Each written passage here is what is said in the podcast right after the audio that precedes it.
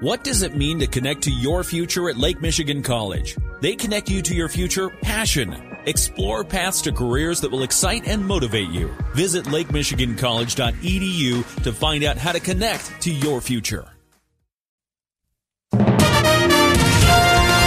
WSJM News Now. This is the 5 o'clock news block on News Talk Sports 94.9 WSJM.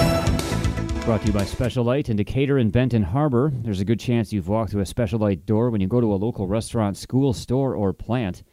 In the newsroom, I'm Andrew Green. Preparations are underway for a new Berrien County Juvenile Center. At a meeting of the Berrien County Board of Commissioners today, Commissioner Jim Curran said contractors will start working on a site plan Monday.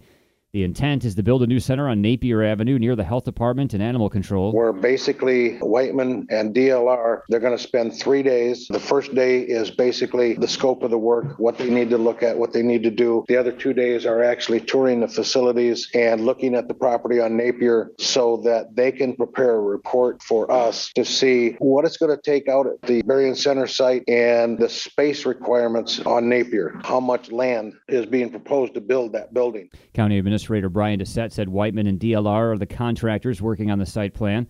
The county needs to build a new juvenile center as the current one in Berrien Center, is aging and lacks the capacity to hold enough juveniles. The county has had to send some to other counties. Dissette said the project is moving. Berrien County could soon start to apply for broadband grants now that DCS Technologies is nearly done with a parcel by parcel map of availability around the county. Speaking at today's meeting of the county board, County Administrator Brian Dissette said the mapping project is the most detailed yet. We will now have clear evidence of which communities will need the most help. You then, as uh, BC BIT, uh, will be pushing to move into that next step, which is applications for state and federal funding. The state will have the BEAD program, the Robin program up and running. I would anticipate we would be applying for both. Dissette said the Southwest Michigan Planning Commission will work with the county to apply for the funding. Meanwhile, the county effort to use about $6 million of federal ARPA funds for broadband continues as local governments put in applications. More on the mapping project will be discussed at a September 29th meeting of BC BIT, the county's broadband committee. A case of the swine flu has been detected in someone who attended the Berrien County Youth Fair this summer. The Michigan Department of Health and Human Services announced this week the case was confirmed September 9th. The Berrien County fairgoer had contact with a pig at the fair, which took place August 15th through the 20th. Fair officials are now working collaboratively with the state health department and the Berrien County Health Department. MDHHS says those who will be around pigs should avoid eating or drinking in livestock barns, avoid taking toys or other items into pig areas, avoid touching their faces, and wash their hands frequently. Symptoms of swine flu in people are similar to the seasonal flu and can include fever, cough, runny nose, and sometimes body aches, nausea, vomiting, or diarrhea. On rare occasions, swine flu in humans can lead to severe diseases.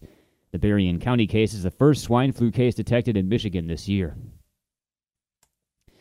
Congressman Fred Upton says the U.S. Senate must reach an agreement on a federal spending plan for the next fiscal year by the end of the month. He's in Washington this week and says most of the work taking place relates to avoiding a government shutdown. We all know that the fiscal year calendar means are we going to have a shutdown or not as relates to the funding of the appropriation bills, whether it be defense or agriculture. The House has pretty much passed all of the bills, but the Senate has passed none of them. And as a consequence, you have to do this thing called a CR, a continuing resolution. The continuing resolution maintains the same funding level for just about every federal program next year as this year. Upton says there are only a few things that'll be different as requested by President Biden. Biden is asking for funding for COVID, Ukraine, and monkeypox. Upton says a deal is unlikely this week, but come next week, he says negotiators will have to put pen to paper. A recall attempt against two members of the St. Joseph Public Schools Board of Education has failed.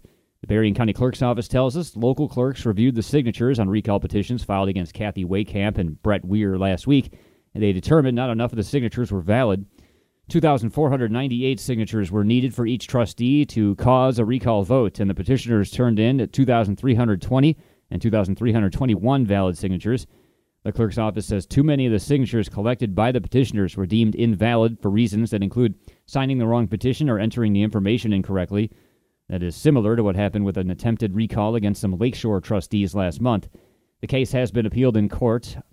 In that case, although no decisions yet been made, the St. Joe case could be appealed in court, but as of today, the clerk's office had heard of no such move. The only remaining school recall effort in Berrien County is with Water Watervliet Public Schools. In that case, no signatures have yet been turned in. U.S. Transportation Secretary Pete Buttigieg joined a group of Michigan leaders at the North American International Auto Show this week. When prompted by reporters, Buttigieg responded to a tweet written by the co-chair of the Michigan Republican Party in which she referred to him as a weak little girl. Uh, all I'll say is that uh, I'm raising a little girl and a little boy, and I'm going to raise them with better values than the chairwoman. Uh, we need to talk about policy disagreements respectfully. Buttigieg is a new resident of Traverse City. He joined Governor Whitmer and Detroit Mayor Mike Duggan to announce a revitalization project slated for I 375 in Detroit. The Cass County Parks Department has announced that the Dr. T.K. Lawless International Dark Sky Park will host the 14th running of the Sandhill Crane All Trail races on Saturday, October 15th. Both runners and walkers will be encouraged to take part in the courses set up throughout the park in Vandalia. The natural scenic journey will take participants through forest and fields, including six bridge crossings, streams, small lakes, hills, and maybe even a sandhill crane. Races scheduled are a half marathon, a 10K run and walk, a 5K run and walk, and a kids' fun run. The cost to take part is $25 before October 8th or $30 after. And a big event gets underway on Friday at Meijer Gardens and Sculpture Park in Grand Rapids. It's the annual Chrysanthemums and More design exhi- exhibition designer Adam Bundy has details. It's a celebration of the chrysanthemum and everything fall. What we are doing special this year is our theme Unexpected Color. And so expect when you come here to see a lot of unexpected color pairings through horticulture, through exhibition design components, flowers, cabbage, kale, Bundy says there will be some special events during the exhibition, including the Glow Garden and Tuesday nights at the farm. Chrysanthemums and more runs through October 30th. WSJM News now continues with your Bloomberg report.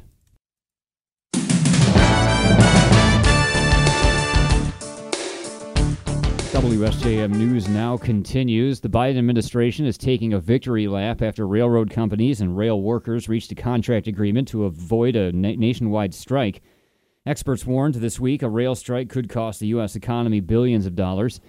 ABC News correspondent Karen Travers has the latest on what the president had to say today from the White House. President Biden says the agreement between the railway companies and unions is a win for tens of thousands of workers. The dignity of their work, it's a recognition of that. The president in the White House Rose Garden Thursday highlighting what the workers will get once the agreement is signed. Better pay, 24% wage increase over the next five years, improved working conditions peace of mind around their health care by capping the cost that workers will have to pay. Karen Travers, ABC News, the White House.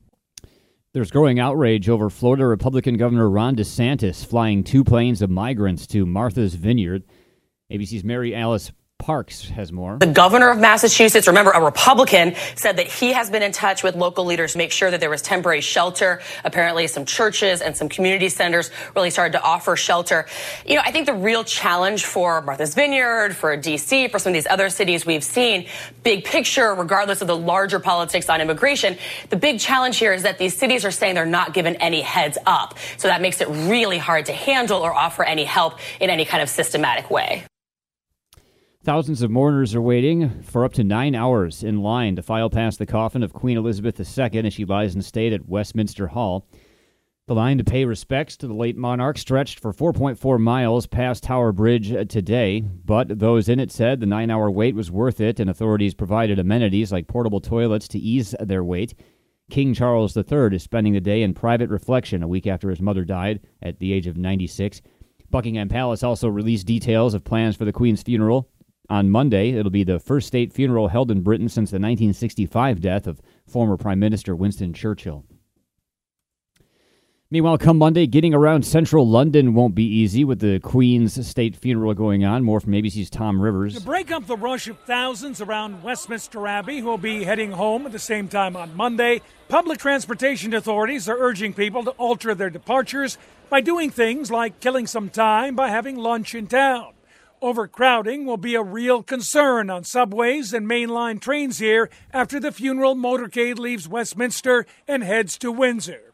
During the various Queen related events in central London this week, stations have seen a 9% increase in usage. Tom Rivers, ABC News, London. Russian President Vladimir Putin thanked his Chinese counterpart Xi Jinping for his balanced approach to the Ukrainian crisis. He also blasted Washington's ugly, in his words, policies at a meeting that followed a major setback for Moscow in the war. Putin and the Chinese leader met in Uzbekistan on the sidelines of the eight nation Shanghai Cooperation Organization. Speaking at the start of talks with Xi in Uzbekistan, Putin said he was ready to discuss unspecified concerns by China about Ukraine. A Chinese government statement after the meeting didn't specify Ukraine, but said the company was promised strong support for Russia's core interests. Beijing uses core interests to describe issues like national sovereignty and the ruling Communist Party's claim to Taiwan.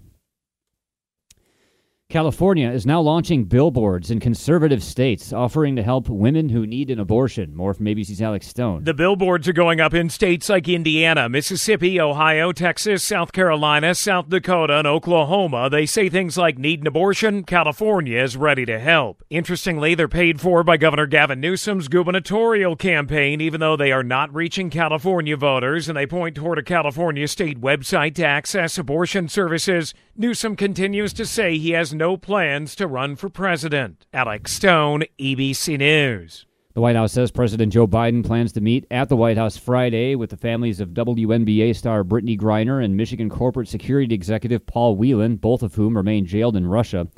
The meetings are be, to be the first in person encounter between Biden and the families, come amid sustained but so far unsuccessful efforts by the administration to secure the two Americans' release. The administration said in July it had made a substantial proposal to get them home, but Russia has not settled on a deal with the U.S. And the great resignation brought on by the pandemic has sparked a hiring frenzy in nearly every industry. ABC's Jim Ryan says it's also created a cottage industry for stand in job applicants, making a tidy profit in a game of corporate bait and switch. Business Insider says a skilled stand in can make $150 an hour sitting for a remote interview and landing a job for a third person who may or may not be qualified. And the FBI has issued a warning about an increase in the use of deep fakes in video interviews for computer related jobs. In other words, the hiring manager isn't even interviewing an actual person. WSJM News Now continues with your weather forecast.